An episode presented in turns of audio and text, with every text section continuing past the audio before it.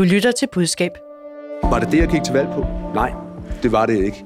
Var jeg meget ultimativ? Ja, det var jeg. Der er lang vej ned fra det træ. Jeg har ramt nogle grene undervejs. Det har gjort ondt. Så fik Danmark en ny regering, men vejen hertil var brolagt af løftebrud.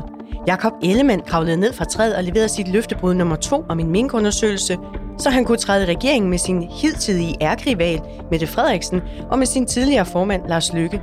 Nu var en fremad brolagt af kompromiser i en sand lavet af rød, blå og lilla. Kommer minkene til at spøge i Ellemands ministerbil? Kan et læk hjælpe til at forklare et løftebrud? Og bliver SVM-regeringen en løftebrudsregering, eller kan de bygge en ny og stærkere fortælling af deres kommende kompromiser? Velkommen til Budskab, Fagbladjournalistens podcast, hvor vi igen er klar til at dykke ned i ugens største kommunikationssager. I dag ser vi også på, om TV2 fik lukket ned for kritikken af, at man kan få sendetid hos dem, hvis bare pengeposen er stor nok. Mit navn er Marie Nyhus. Og i dagens anledning er jeg i selskab med to skarpe kommunikationseksperter, som begge har set regeringer komme og gå. Det er dig, Søren Søndergaard, presse- og kommunikationschef ved Danske Havne og tidligere pressechef i Dansk Folkeparti. Velkommen. Mange tak. Og så er det dig, Emil Nielsen, pressechef hos Danmarks Naturfredningsforening og tidligere pressechef hos Enhedslisten. Også velkommen til dig. Tusind tak. Vi snakker lige med en øh, runde på helst eller nødigst. Søren, øh, sådan en uge her med regeringsdannelse, hvor vil du helst være rådgiver lige nu? Ja, ja helt klart. Jeg vil, jeg vil uh, elske at være rådgiver uh, i Venstre. Hvorfor? Jamen, fordi det er sådan lidt op ad bakke og i modvind at forklare alle de her løftebrud og, og kursskifter og det der træ, han er faldet ned fra, uh, Jacob Ellemann.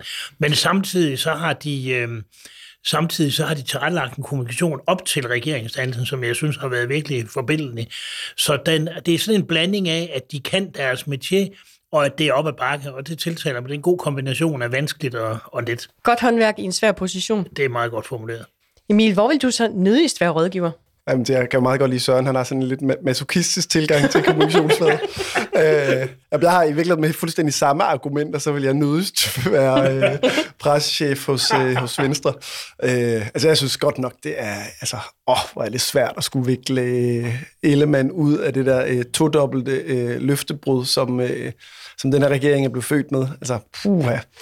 Men er det ikke også et spændende tidspunkt at være rådgiver altså, at jeg kunne sagtens have valgt den med, med, med Sørens argumenter også, som der, hvor jeg helst vil være. Øh, men altså, jeg tror, at det, er, det, det bliver en svær opgave. Og man kan sige, lige nu er det jo sådan, the heydays, det, det kører. De har du ved, lanceret øh, regeringsgrundlag, og alle synes, det er spændende, og det er historisk og alt muligt. Ikke? På et eller andet tidspunkt indtræffer hverdagen. Og, øh, og der det bliver det jo det spændende at se, hvor, hvor meget kommer hele det her du ved, minkløftebrud til at, at, at følge. Ikke? Fordi altså, hovedudfordringen for den regering bliver jo, at den har ingen venner, og alle vil gøre alt, hvad de kan for at få den ned med nakken. Og, og der kommer hele det her i minkløftebrud til at, at fylde, fylde en del i, i særligt den borgerlige oppositions øh, kommunikation og tilgang til den her regering. Mm. Det bliver vi spændende at se. Øhm, og vi sidder her jo med en helt øh, sprød liste over ministerne i den nye øh, regering. Jeg kunne godt tænke mig egentlig at starte med at høre jer begge to helt kort. Hvad hæfter I jer ved, ved den her ministerliste, som er blevet præsenteret i dag? Ja, jeg synes, den er frisk. Øhm, jeg, jeg synes, der er en, en god rokering af kendte ansigter, og så er der nogle nye ansigter, der er kommet ind. Jeg synes, øh, Lars Løkke Rasmussen igen, igen, igen har, øh, har lavet en lille mestergris ved at tage et par, et par profiler øh, ind udefra, som øh, jeg virkelig tror kan det, de er sat til, uddannelse og forskning og klima og energi, med Lars Ågaard og med, øhm, Christine, og med. Christine Elund. Mm. Øh, så jeg, jeg synes, han, øh, han bringer noget fornyelse ind, og det har han lovet, og det må man så bøje sig lidt i styr for. Hvad siger du til ministerlisten, Emil? Jamen, jeg tror, jeg er meget enig med Søren. Øh, øh, altså, den er...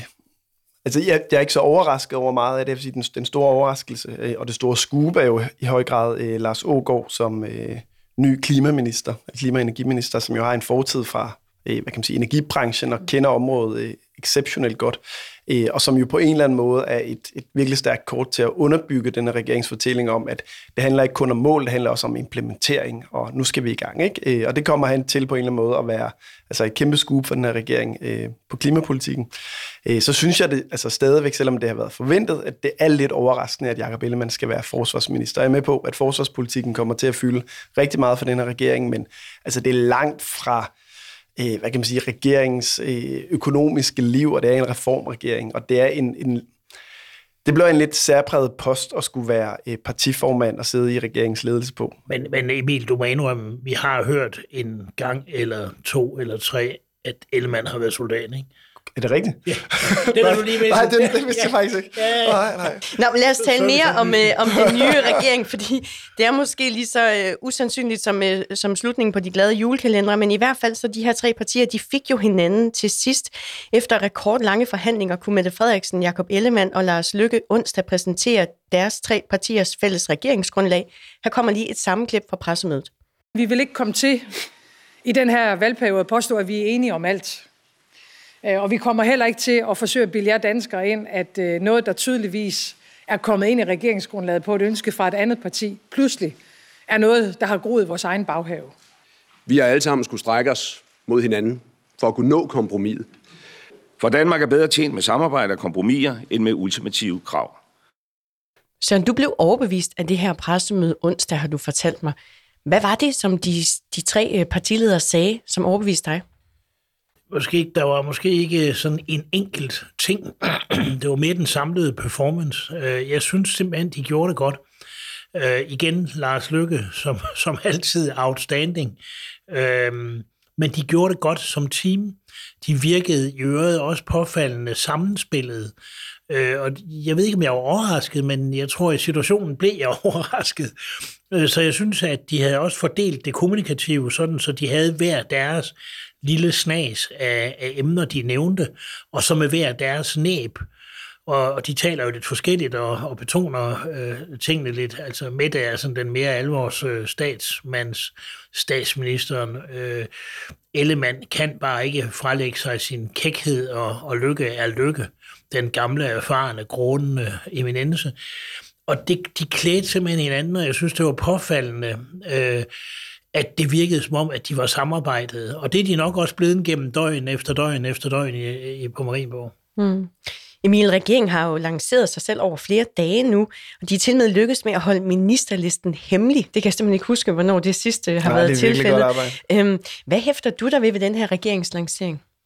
Øh, altså, jeg er jo igen øh, meget enig med Søren. Øh, jeg synes også, øh, kan man sige, pressemødet isoleret set var, var øh, overbevisende, øh, og man kan sige, at at det er sværere, end det umiddelbart øh, kan forventes. Ikke? Altså, fordi alle vil lægge mærke til du ved, nuancerne, hvem bestemmer, og hvad for en rolle har de. Øh, og man kan sige, så Jacob Ellemann er jo sådan lidt en, har den mest udfordrende position, og jeg synes jo, at han på en eller anden måde fik han øh, sådan lidt den der gamle kække Ellemann øh, på banen, øh, også i replikkerne til, øh, til journalisterne på mange af de svære spørgsmål, og det var... Øh, det virkede sgu bare øh, meget overbevisende.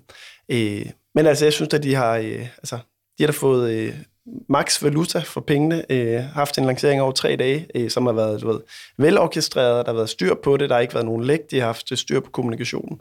Øh, så det må man jo bare tage hatten af og sige, at det er, det er godt kommunikationshåndværk. Mm. Men det var heller ikke gratis at nå hertil. Søndag måtte Venstres formand Jakob Ellemann ud i endnu et løftebrud og aflyse sit krav om en advokatvurdering af Mink-sagen. Og øh, meldingen er jo selvfølgelig, jamen man kan ikke starte et regeringssamarbejde, hvis et sådan det måtte komme, med en advokatvurdering af landets statsminister. Det har Lars Løkke også været ude at sige øh, tidligere i dag, og det er jeg enig med ham i. Men det, der har været magtpålæggende for mig, det som er magtpålæggende for mig, det er at sikre, at vi får øh, en ordentlig afslutning af den her sag. Søren, først var Jakob Ellemann ude at kende et løftebrud om at gøre Mette Frederiksen til statsminister, og nu også om minkundersøgelsen. Hvordan klarede han løftebrud nummer to? Jamen, øh, det der med at rive plasteret af selv på den måde. Jeg har tidligere sagt, at skal der punkteres en ballon, så skal man selv gøre det. Det er altså frygteligt overraskende, hvis nogen gør det bagved, når en, man ikke har set det ske. Og det håndterer han helt efter grønspilbogens side 1 øh, på den rigtige måde.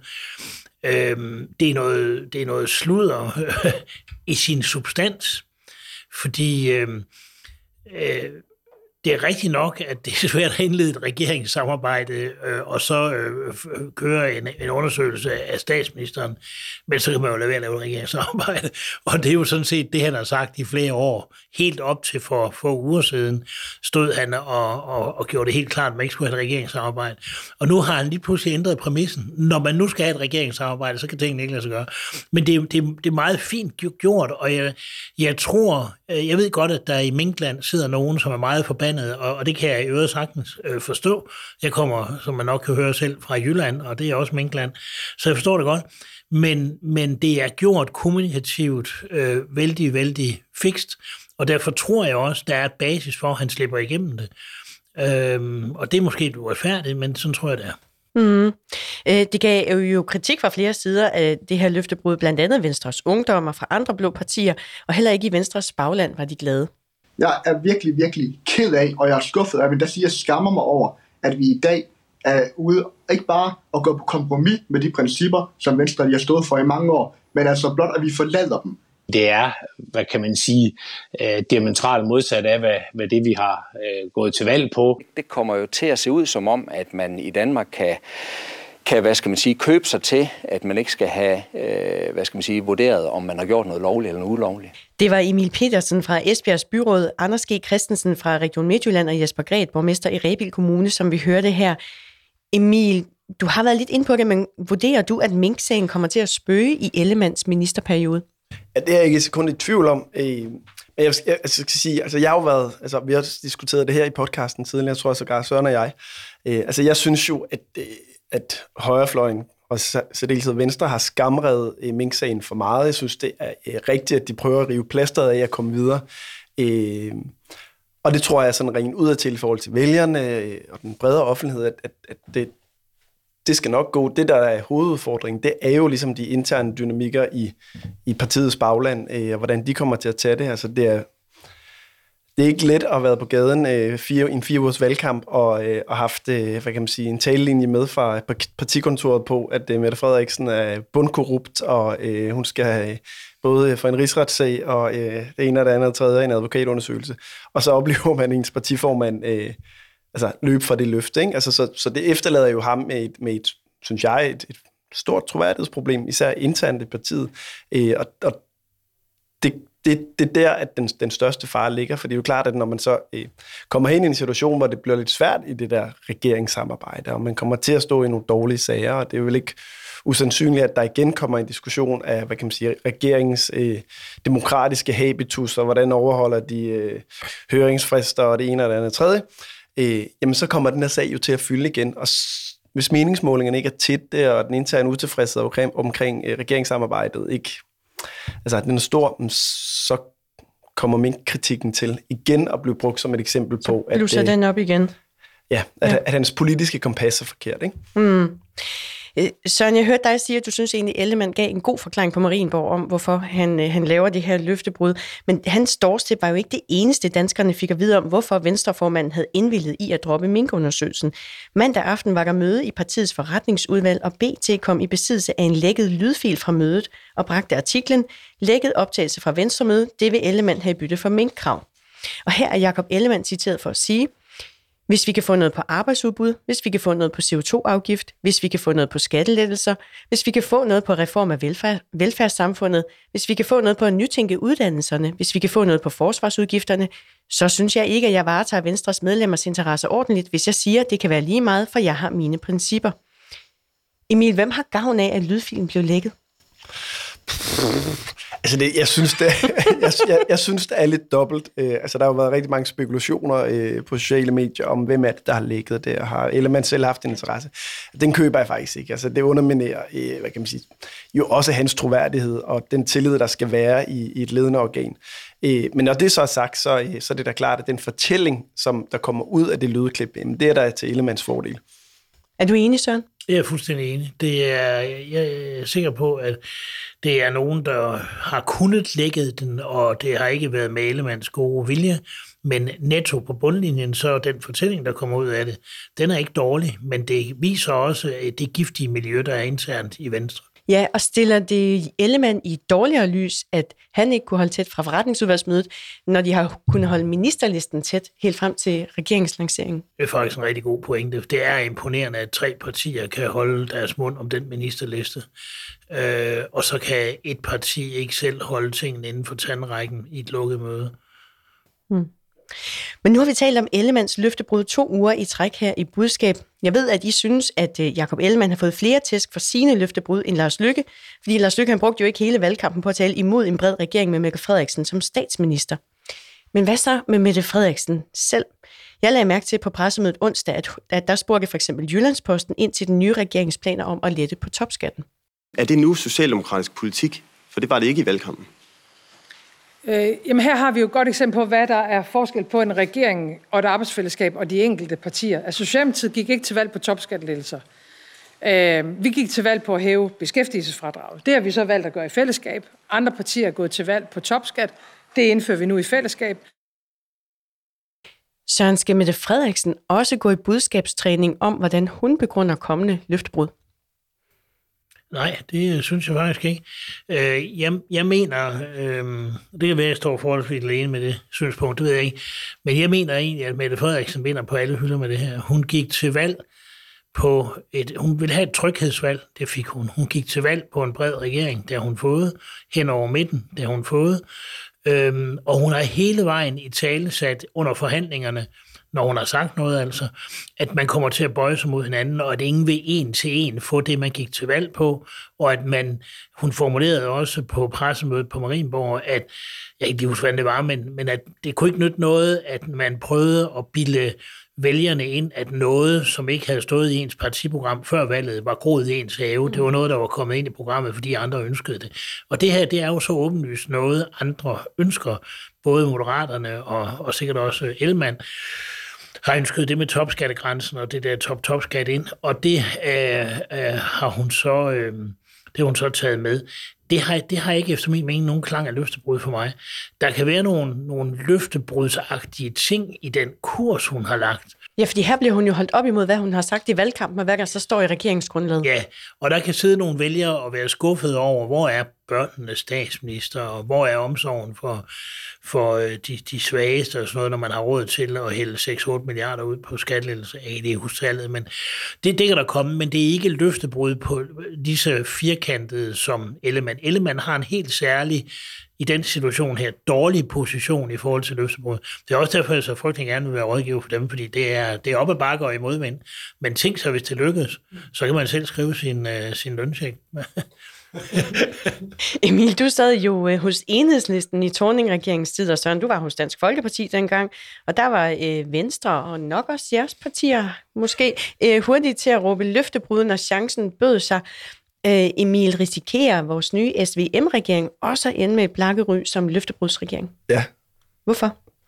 Øh, altså, det, altså, jeg er faktisk enig med Søren i hans indledende betragtning. Jeg synes, at Mette Frederiksen jo har vaccineret, eller som på kommunikationslingo, altså primet øh, de indrømmelser, hun måtte give. Øh, når jeg alligevel siger ja, øh, så er det fordi, at øh, den regering jo altså, øh, baserer sig bredt over midten, og der er jo øh, rigtig mange vælgere, som der øh, har svært ved at genkende sig selv og sin stemme i, i, i den politik, som en kommende regering kommer til at føre. Øh, nu brugte jeg, øh, ligesom Søren kan jeg forstå, øh, også aftenen i går på at læse et meget, meget, meget langt regeringsgrundlag igennem. Og, og det er jo defineret ved, at det er du ved, øh, øh målsætninger, hjørnespark, kommissioner, øh, gode hensigter øh, og meget, meget lidt øh, konkret. Og, øh, og der kommer til at være rigtig mange vælgere, der bliver genuint skuffet, øh, når at det bliver konkret, og når der bliver lavet rigtig politik på den her regering. Øh, og det der med løftebrud er jo ikke sådan et, du ved, det er jo ikke sådan en juridisk, matematisk ting, du ligesom kan gøre op, af det løftebrud eller ej. Det er jo en følelse, folk sidder følelse. tilbage med. Øh, og jeg tror, der er jo rigtig mange, altså Socialdemokratiet har fået øh, du ved, over en tredjedel af, af landets stemmer, og der er jo rigtig mange, der har stemt på Mette Frederiksen for at få en solidarisk, øh, venstreorienteret politik, og stemt taktisk for at få en grøn politik og alt muligt andet, som kommer til at sidde tilbage enormt skuffet. Ikke? Øh, og der er den frame, som, som der kommer til at kunne blive etableret ret let, det er jo, et, at det er et løftebrud, fordi det er den der mavefornemmelses øh, fornemmelse, og man kan sige, det der er den der er hovedfordelen for den her regering, undskyld, jeg snakker så langt, øh, jamen det er jo, den har ikke nogen venner. Altså, der er, det er tre partier, og så er der øh, Altså, hvor mange partier er der i Folketinget? 12. Øh, så er der syv partier, som kun har en opgave, det er få den her regering ned med nakken. Ikke? Men- og men- de kommer til at skamrede ordet løftebrud. Men nu, har vi jo, nu er vi jo kommunikationsfolk, øh, og så skal man vel øh, vinde over det med en stærkere fortælling i ærmet. Og så sad jeg og tænkte på, hvad kunne det være? Det kunne for eksempel være om en top, top, top skat, eller en Arne Super Extra Mega Power Plus ordning. Øh, altså, øh, kan, de ikke, kan de ikke komme igen med en stærkere fortælling, Emil? Hvad siger du om det? Jo, pff. jamen det, altså det er jo det, de skal forsøge på. Ja. Jeg tror bare, det bliver svært, og, øh, og man kan sige, deres udfordring er jo også, at de kommer til lidt at overspille. Altså, øh, hvad kan man sige, nogle af de indrømmelser, de har. Vi snakkede lige øh, for inden vi gik i gang om øh, Arne Plus, øh, hvor Søren har nogle gode betragtninger, jeg egentlig synes skulle, øh, altså, skulle foldes ud øh, lige om lidt. Øh, Altså fordi det her, det er jo the heydays, ikke? Altså det er jo altid en god historie, det er sjovt, og det er historisk, og du ved, ministerlister det er spændende. Men altså på et eller andet tidspunkt starter hverdagen, og så bliver det altså op ad bakke for den her regering. Er min bedste vurdering. Søren, hvad siger du? Tror du på fortællingen om en Arne Super Ekstra Mega Power Plus ordning? det er helt fantastisk. Det, man kalder ting, påvirker jo ens opfattelse af det. Men jeg må nok sige, at øh, kommunikativt vurderer jeg, det er kaldt den nye ordning Arne Plus. Det er lige kægt nok. Øh, dybest set synes jeg nok, det er en Arne Minus. Altså netto, netto bliver det sværere at være nedslidt i fremtiden i forhold til de to kombinationer, vi har, seniorpension og Arne Pension i dag. Øh, så det er nok lige frisk nok.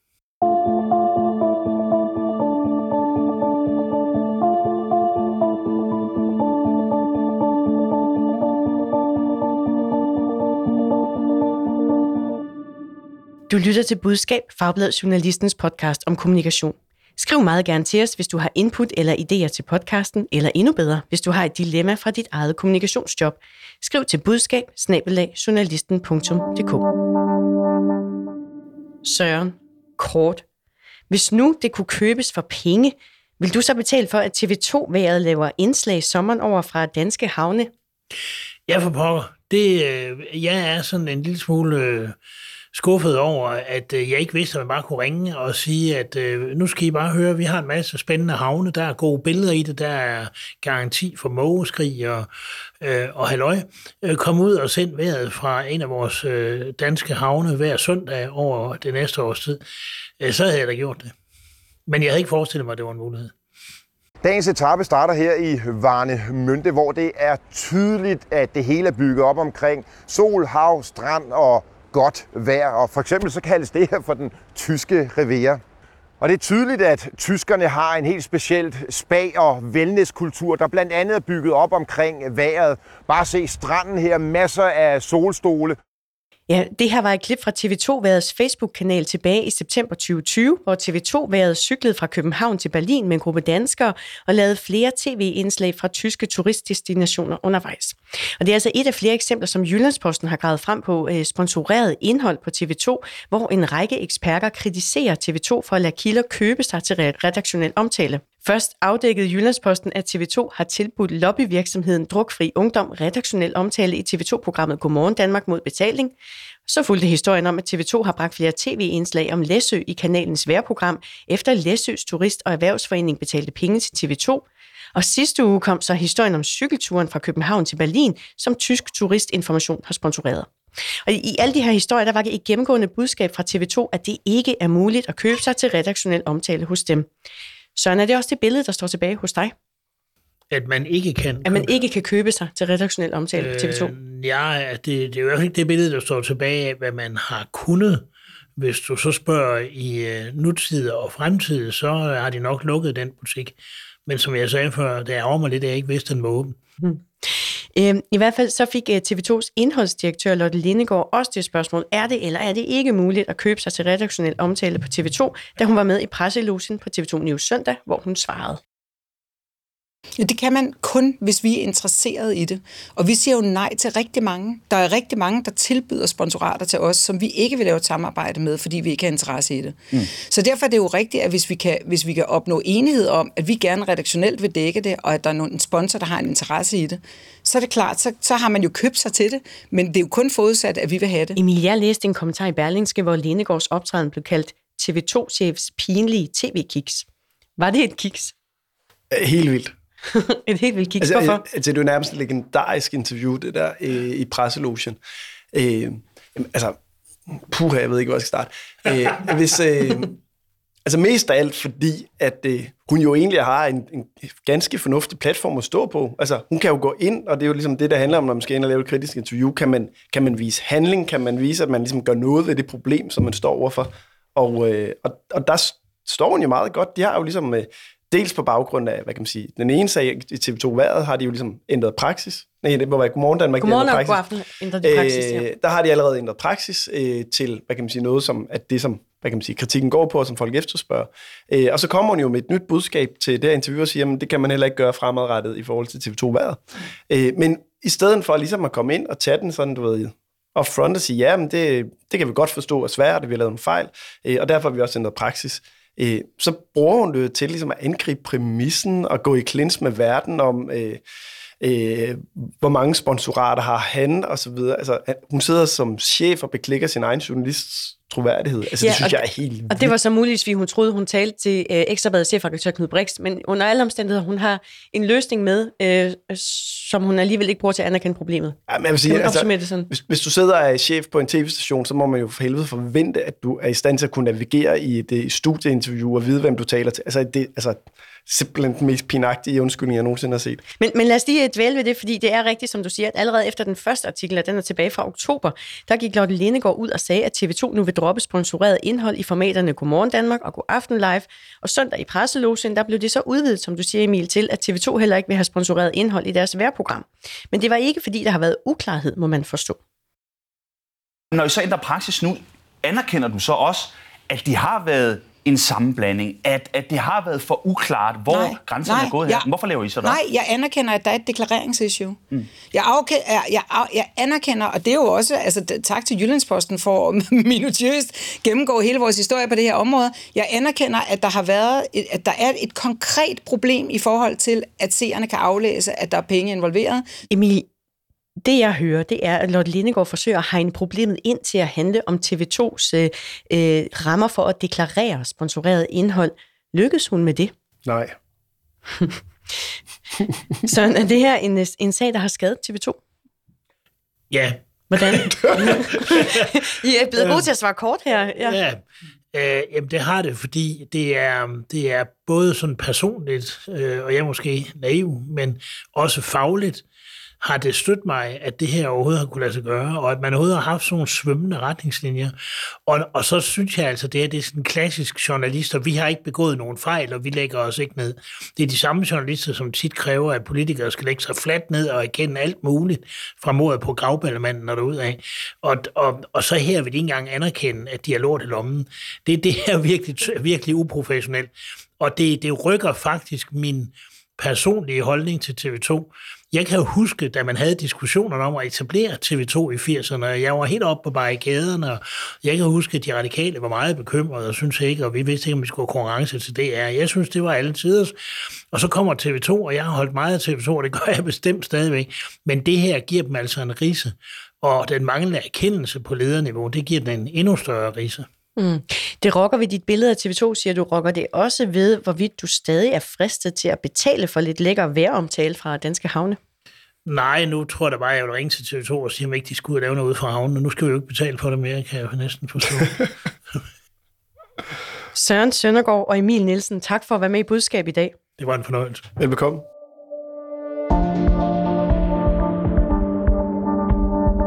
Du lyttede til Budskab, Fagblad Journalistens podcast om kommunikation.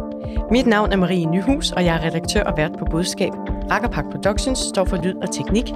Du hørte et klip fra DR, TV2 og TV2 News. Budskab er tilbage torsdag i næste uge. Husk, du kan altid skrive til os, hvis du har input eller idéer. Skriv til budskab Hvis du kan lide at lytte til budskab, så giv os meget gerne en anbefaling. Tak fordi du lyttede med.